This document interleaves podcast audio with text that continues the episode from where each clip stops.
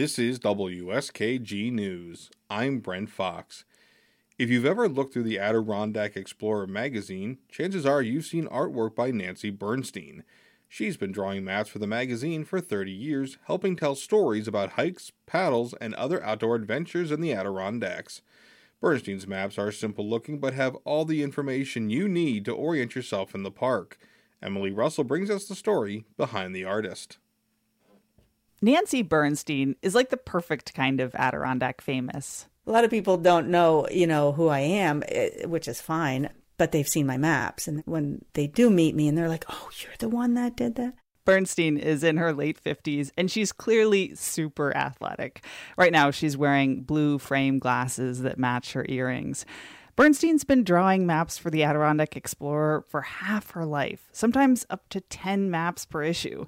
I ask her how many she thinks she's drawn over the decades. Like hundreds? I think more than that. There's a lot of maps, Emily. All right, so let's focus on the few she's working on right now. The first is for another client, Historic Saranac Lake.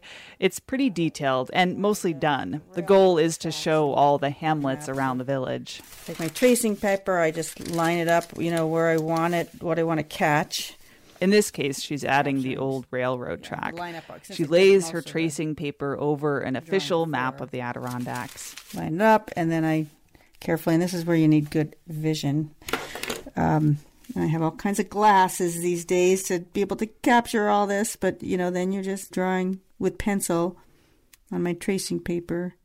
She slowly traces all the slight curves of the railroad track. Then it's time to imprint that onto her hand drawn map.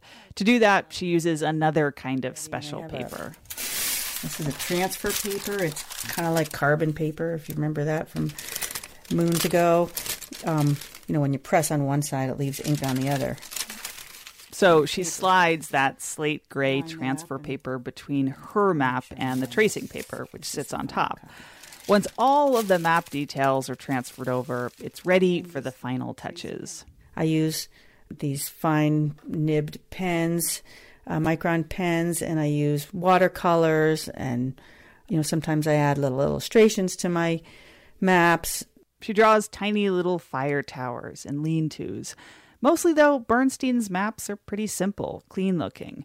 Rivers and streams are in blue, text is in black. They're not super detailed, but they're distinct, and they reflect the kind of art Bernstein has always felt most comfortable with. You know, I never saw myself as a fine artist because I didn't think I had that creative sense to create something totally new as a kid, Bernstein was drawn more towards what was real, what was right in front of her plants and animals. She was also drawn to science.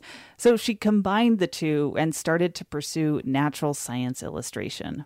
I was early on in that when I got asked to do this map drawing for the Adirondack Explorer. Dick Beamish asked me, and you know, to do the prototype, and and it kind of just started me down that path. Beamish is the founder of the Adirondack Explorer. Bernstein at the time was also going down another path home construction, starting with her own. When she moved to the Adirondacks from the Hudson Valley in her 20s, she bought land with some friends in Vermontville, about 10 miles north of Saranac Lake. I had no idea if I was going to, how long I'd stay. You know, I was just going to build something to see if I could do it. And then I did okay. it's a nice, it's a nice house. Bernstein's being humble. It's beautiful, especially the timber frame edition. While she drew maps and illustrations on the side, Bernstein worked in timber frame home construction for 20 years. Her home has sleek wooden lines, lots of light, windows that frame the Adirondacks. What are we looking at?